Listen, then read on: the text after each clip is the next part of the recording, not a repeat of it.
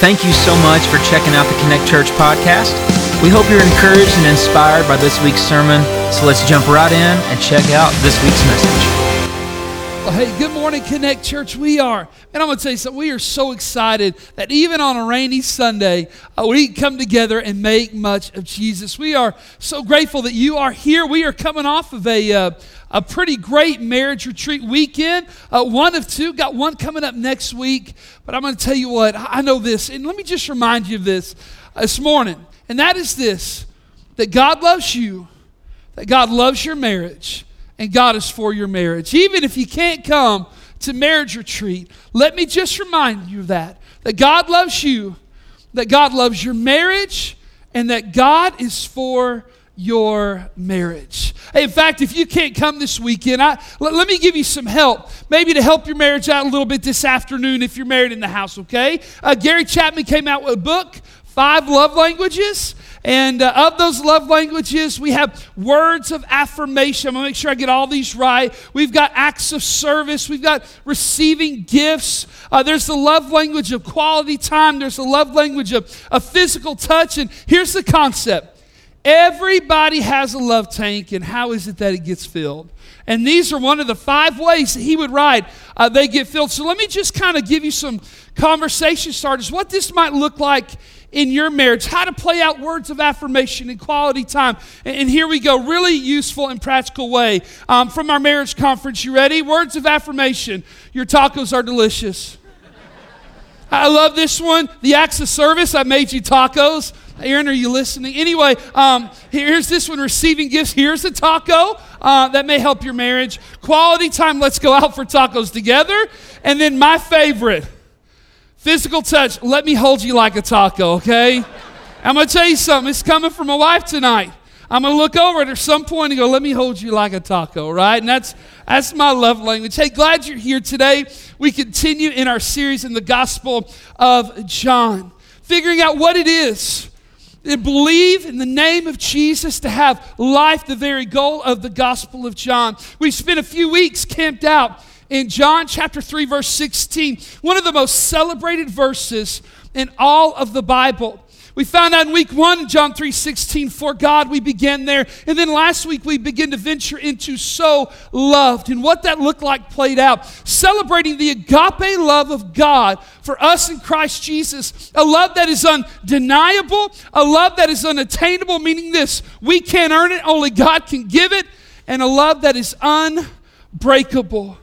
You see, this week we begin to see the real scope of such a great love. The really the target of this love. In John chapter 3, verse 16, it says this For God so loved the world, the world, that he gave his one and only Son, that whoever believes in him shall not perish, but have everlasting life. We know this that the source of so great a love, this agape love, is God, but the very scope of his love reaches to the world. The target of his love is the world.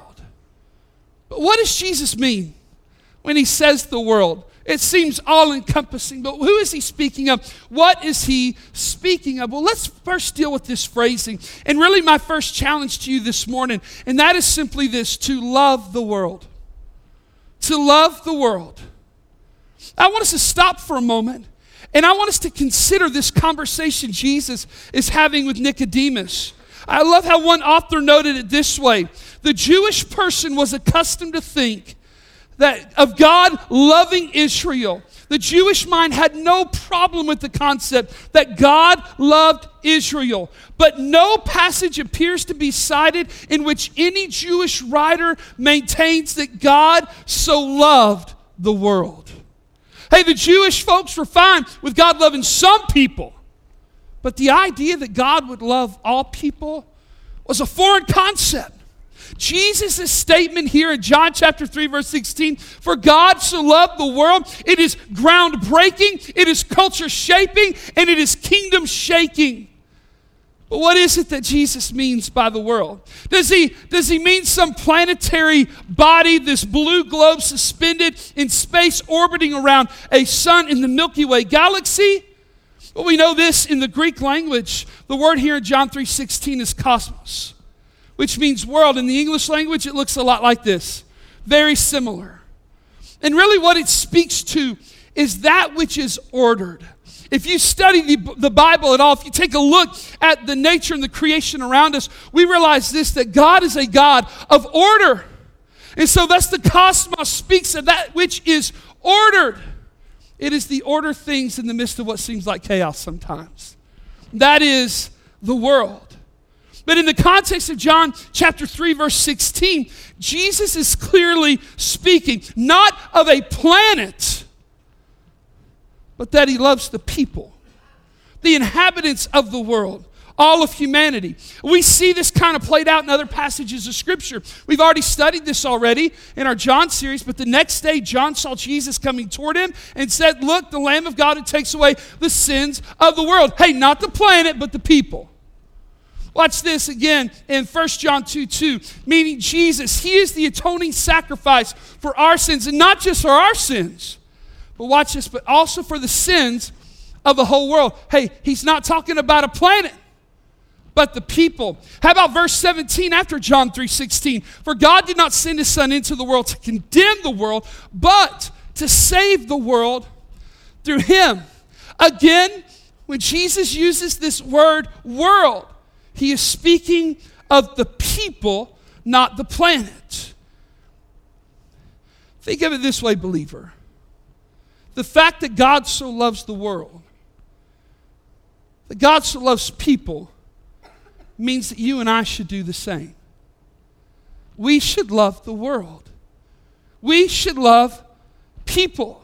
We, we do not hate the world, that is the people. We do not hate different races from our. We do not hate different sexes. We do not hate sinners. We do not hate non believers. We do not hate our enemies. Jesus was pretty clear on that. We simply do not hate and cannot hate. Why? Because God so loved the world.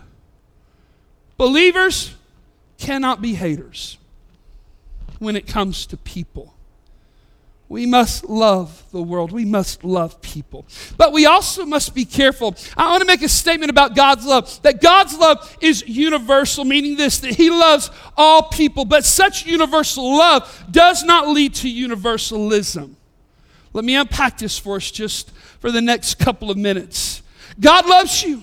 No matter your race, your gender, your economic class, rich or poor, the nation you live in, your politics, or your sin status. God's love is universal, but it does not lead to universalism. You say, what is universalism?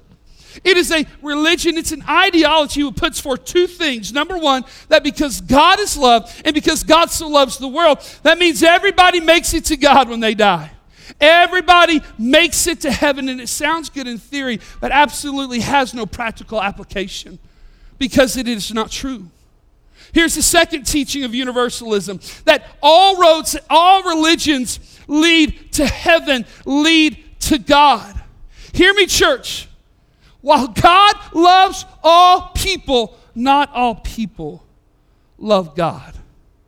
His love can only say Whosoever believes in Jesus. The teaching of Scripture is clear that those who do not follow Jesus on earth will not follow him in eternity.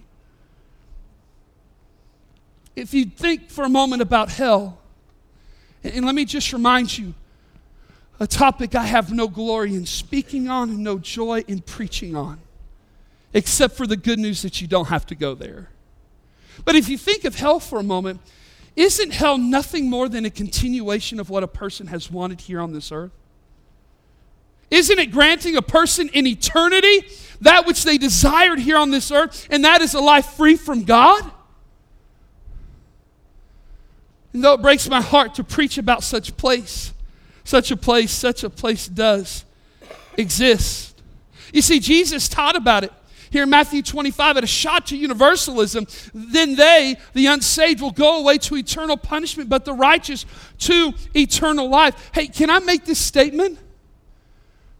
And by the way, many cults have been spurned off on this very one idea the thought of hell.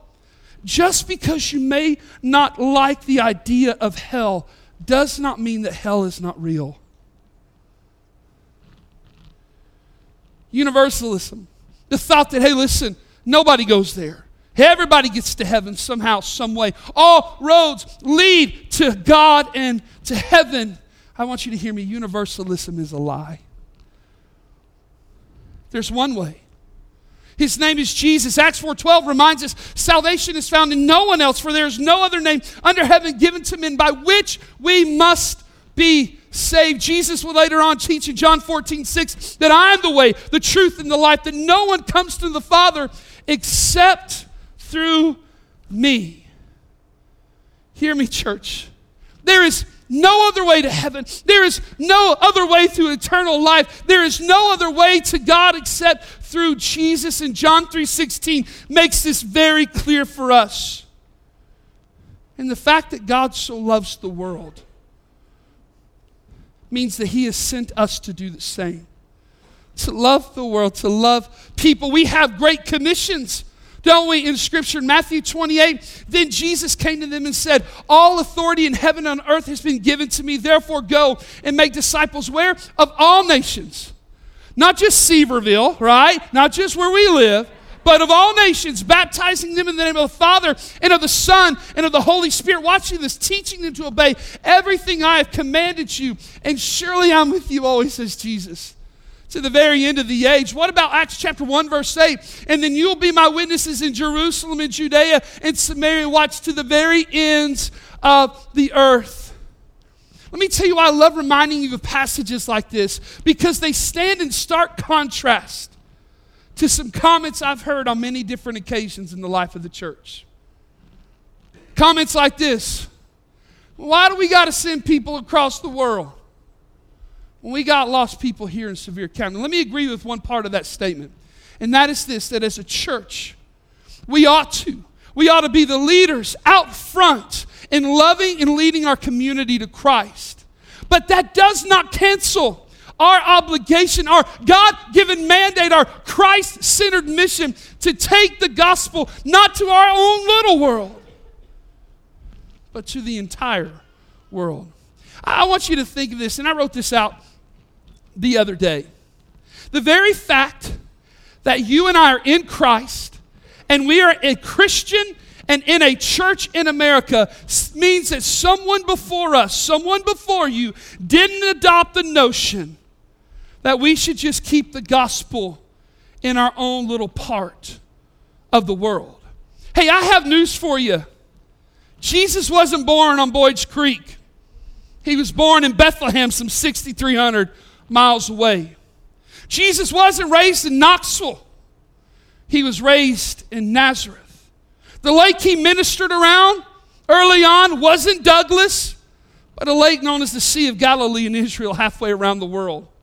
Jesus died in Jerusalem, not Johnson City. The tomb Jesus was laid in and soon vacated was a garden in the Middle East, not the old Christus Gardens in Gatlinburg.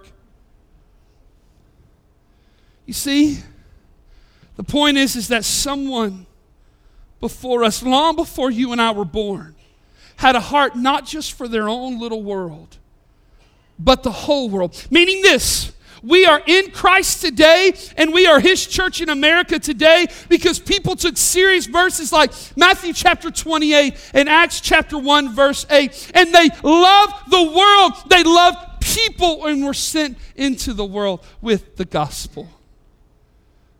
God so loved the world. The people years ago, about goodness, I would say four years ago, my family and I rescued, and that's the language compassion uses, a girl in the Dominican Republic who at the time was four years old. Right before COVID hit, I had a chance because as a church, we are a compassion church, and we're going to learn more about that in the next couple of weeks. But but I had a chance to go to the Dominican Republic, peek behind the curtains of compassion, make sure that, man, things are financially strong, all of those things. And then they allowed me the opportunity to meet this little girl. And this is the little girl we've been sponsoring as a family. Her name is Eliani. Let, let me show you a really good picture of her. That's her beautiful little face. And for years now, every month, drafted from our account, is the money to ensure that she has access to education through the local church, that she has access to food. We send her birthday presents and Christmas presents every year. On my phone is an app where I upload pictures of my kids and as we write her letters and, and she writes us letters back. And I'm going to tell you something. When I was in the Dominican Republic and I had a chance to hug this little girl that we'd seen her picture for so long and just to, man, just to cry over her, I was so thankful that God gave me the opportunity to love a little girl in the world, not just my little world but to love a little girl in the world who needed so much from the Lord.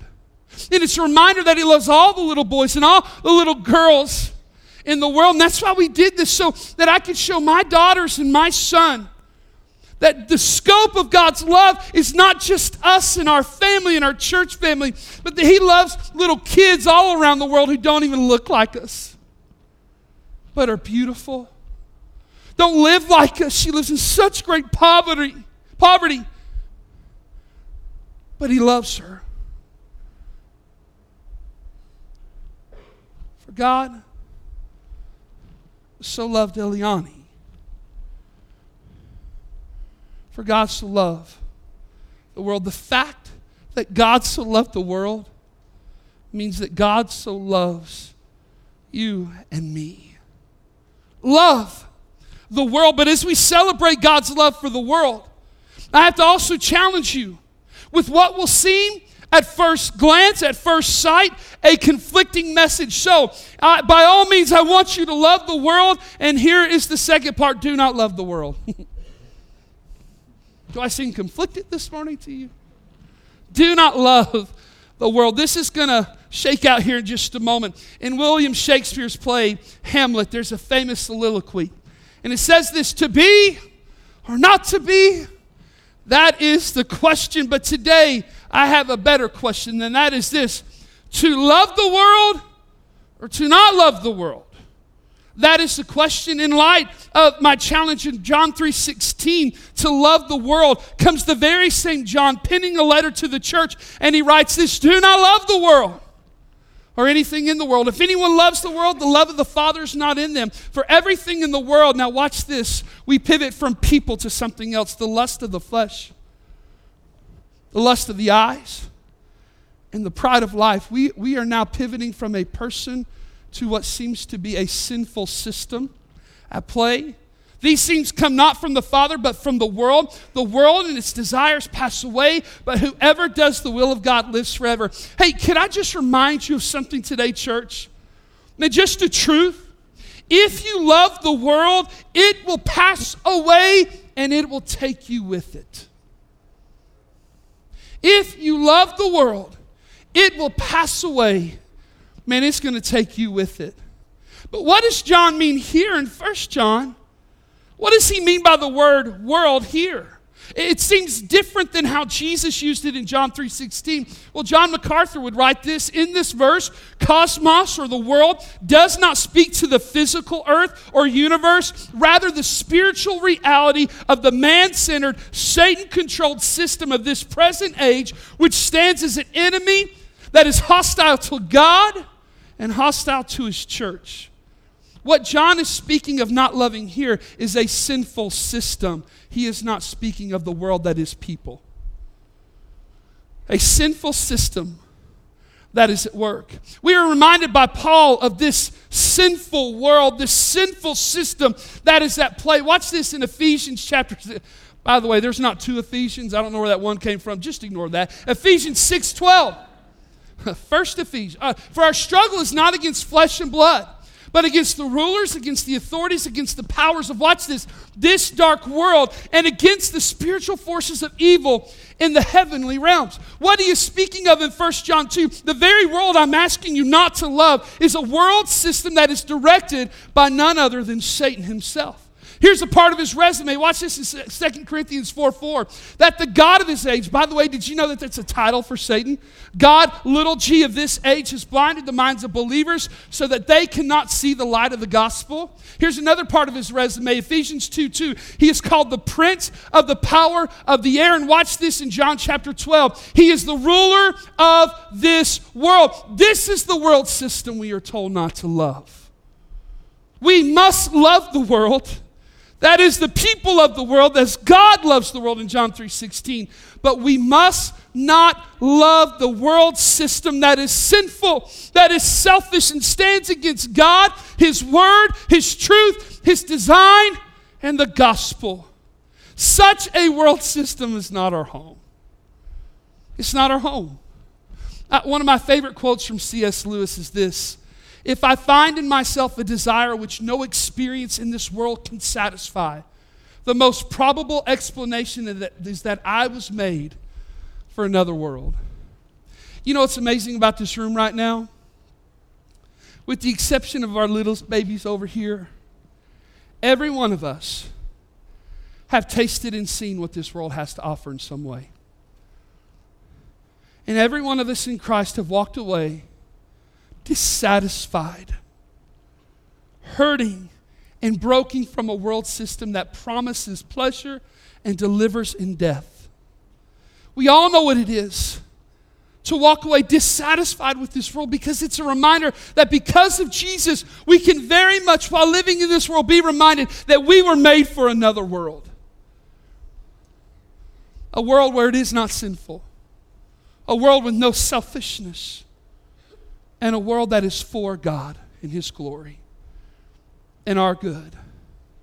But what does this world system look like? Guys, I don't have time in today's message to give you every ounce of descriptions of this world system that is against God. What I really can do is just uncover maybe one of his tactics. That's all we have time for. Just one of the tactics that are at play in this world system. And that is the tactic of sowing confusion concerning God's design.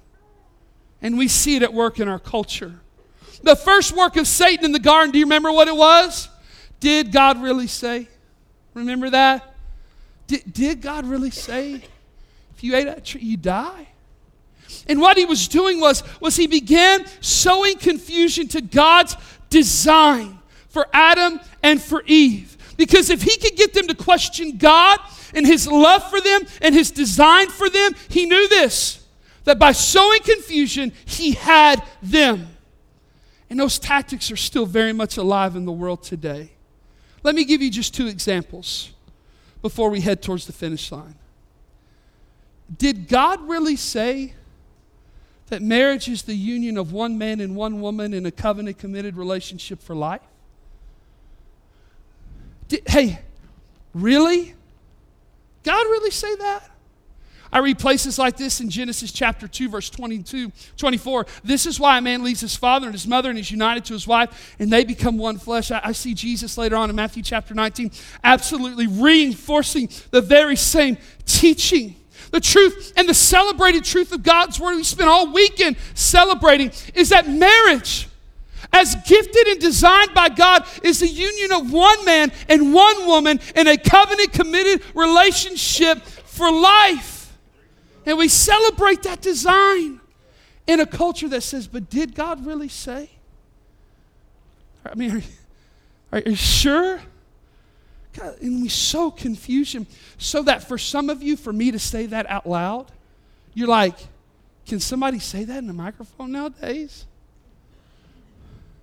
We're live streaming right now. What if, what if Facebook begins to censor and YouTube begins to cancel and people begin to write things and you go, how did we get here? Because there is an enemy, a system of this world that is sowing confusion into what God's design is. Hey, hey, by the way, church, can I also remind you of what Genesis 2:24 doesn't say? It doesn't say that a man should leave his father and his mother and go shack up with his girlfriend to make sure marriage could work out one day. That's the confusion that's being sown in by this world that the church is adopting and it's destroying people's lives. Boyfriends don't get husband privileges. Girlfriends don't get wife privileges in God's design. That only comes when we celebrate the union of one man and one woman in a covenant committed relationship for life. There's another place. And, and by the way, I picked these two topics because um, click over to CNN and Fox News, and this is what's all over the place. And when the world's talking about and the church isn't, there's a problem. Another place. Did God really say in Genesis 5 2 that he created them male and female? Did Jesus later reiterate that in the Gospel of Matthew that he created them male and female? Hey, can I just remind you something about your God given gender? The gender you were assigned biologically at birth by God. And listen to me, your gender is to the glory of God and to your good. To the glory of God and to your good. I want you to hear me, church, in what almost seems as foolishness to speak it from this stage. Little boys cannot become little girls. Little girls cannot become little boys. In God's design, there's no transition between the two. And I want you to hear me. This is a message that needs to be taught from pulpits, but also in your home. You need to look at your sons and daughters and remind them, hey, son, the fact that you're a little boy, man, that is to the glory of God and that is to your good. And that is the truth of God's design. Hey, little girls, your gender is to the glory of God and to your good. And it's part of God's design for His glory and for your good. And yet we have a culture that is sowing confusion and destroying our children in the process. And so, Anthony, we love the world that is the people, and we do not love the world, this system that is ran by Satan, that is sinful and selfish and stands against God and His Word and His truth, His design, and the gospel. But how do we not love the world? You ready? Let me just give you some points. Number one, do not bow to the world. We must not compromise our biblical convictions. We do not waver on God's word and truth. We do not seek to change God's word to be more palatable to culture. Trust me, this culture, as with all cultures, will pass away, but the word of God will remain forever. We are not a people who bow or bend to anyone but Jesus. I love what John Brown once said. He said this It is infinitely better to have the whole world for our enemies and God for our friend than to have the whole world as our friends and God for our enemy. Do not bow to the world. And here's the second thing do not be silenced by the world. I want you to hear me, church. If you love the world, if you speak the truth in love, and you work to the workings of the gospel into the world, you are not a bigot. You are not anti anything. In fact, you are pro truth. You are not intolerant. You are none of the names that you will be called by the world simply because you believe the truth of God's word and speak that truth in love. Let me remind you something about name calling. Name calling is the weapon of choice for those who always have the weakest argument. Let me ask you, church, who are the ones telling you to shut up and sit in a corner? You see, it's a world system whose the greatest threat to them is the gospel of Jesus Christ in the mouth and in the heart and in the hands of his church. Do not be silenced by the world. And here's the last thing, maybe a little misspelling here, but do not lose your love for the people of the world. In all of this, as you as you don't bow to the world and as you're not silenced by the world, do not lose your love for the people of the word, the world. Speak up, stand up, because we cannot shut up while souls of the lost are piling up. We must take the gospel to the people of the world that we're reminded in John chapter 3 verse 16 that God really loves. Let me share these two takeaways for you. On your way home, number one, love the people of the world. Don't you be a hater. Believers are not haters, and haters are not believers.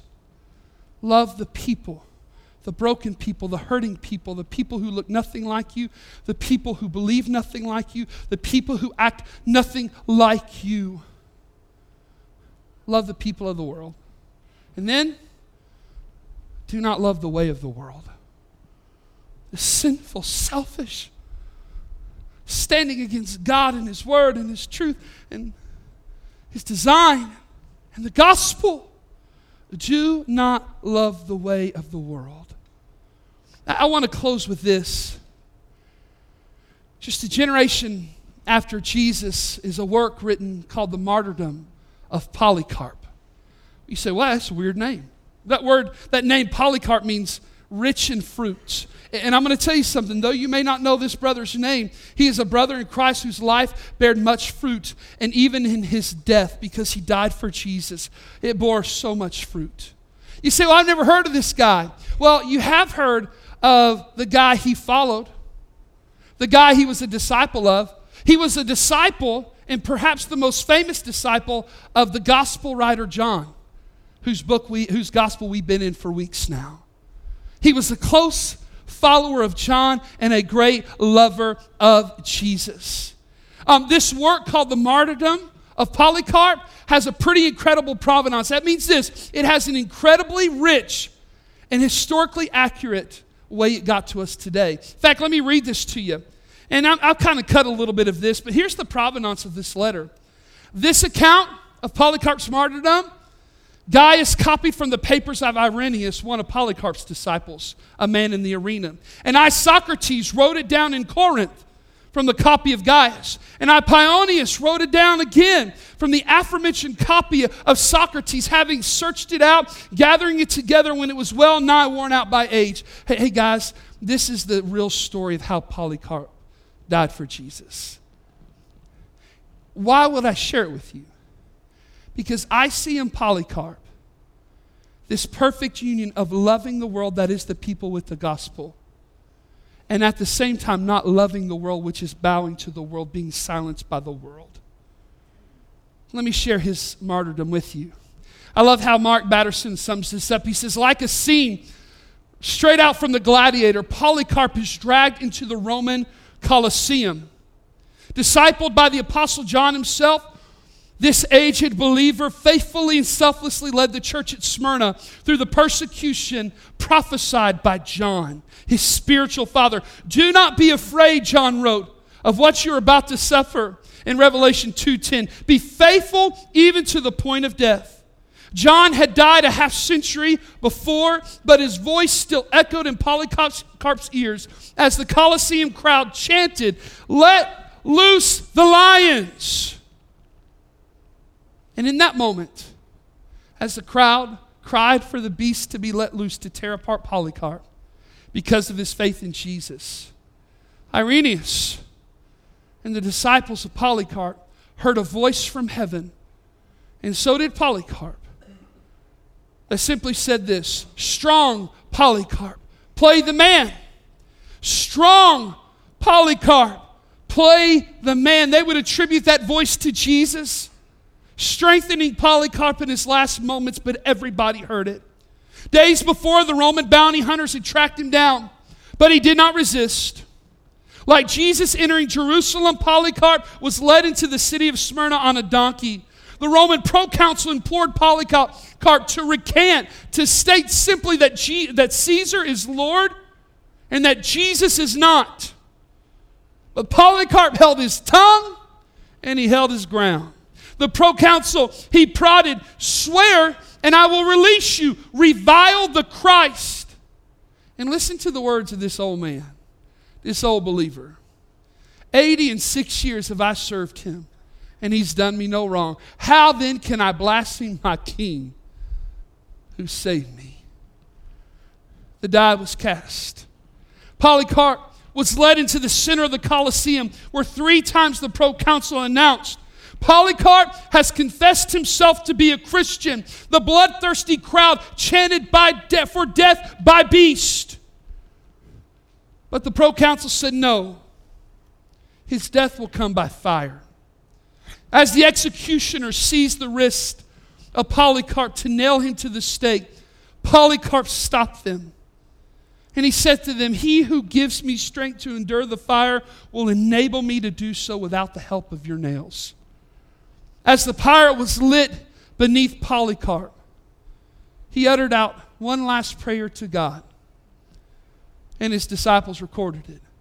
I bless you, because you have thought me worthy of this day, in this hour, to be numbered among your martyrs in the cup of your Christ. And soon the flames engulfed him, but strangely, the people in the crowd noticed that they did not consume him. Like Shadrach, Meshach, and Abednego before him, it seemed as if Polycarp was fireproof. Instead of the stench of burning flesh filling that Colosseum, the scent of frankincense wafted throughout the crowds. Using a spear, the executioner ended Polycarp's life, and there his lifeblood drained. But not before Polycarp this disciple of John, this lover of Jesus, lived out John's challenge to him to be faithful even to the point of death. Polycarp died fearlessly and faithfully, loving the people of the world with the gospel and refusing to bow to the world, not loving the system of the world. And he lived up to his name. For that day he bore much fruit of the love of Christ. Polycarp played the man. Will you? Will you play the woman that God has called you to be? To love the world that is the people, yet to do not love the world that is the system. Young people, will you play the part? Mom and dad, grandparents, will you play the man and be used of God to love the world that is the people and to not love a world that is a system that is bent against God. Simple challenge from today play the man. Let's pray together, can we? As we play, as we pray together, I, uh, I mean, today I'm just simply moved to challenge the church to play the man to stay strong and to love a world of broken people. Why? Because when it says God so loved the world, that means He loved our brokenness. That He sent His Son. But let me ask you something. Who are you loving outside your little world? My little world consists of my wife and my kiddos, my family. And I've got to ask myself the question who am I loving and leading to Jesus. Hey, let's go back to less than a month ago. Everybody writes New Year's resolutions, right? I want to be less fat. I don't want to do this as much. I don't want to do that. We got to do better with money. How many of you in this room on January 1 put on a list, made a note in your heart and your mind, and I want to lead somebody to Jesus this year? By show of hands, anybody put that on there? Yeah, I didn't raise my hand either because it didn't make my list. And then we realize we have this incredible love. For God so loved the world. It's a love that is incredible, but it's also a sending love.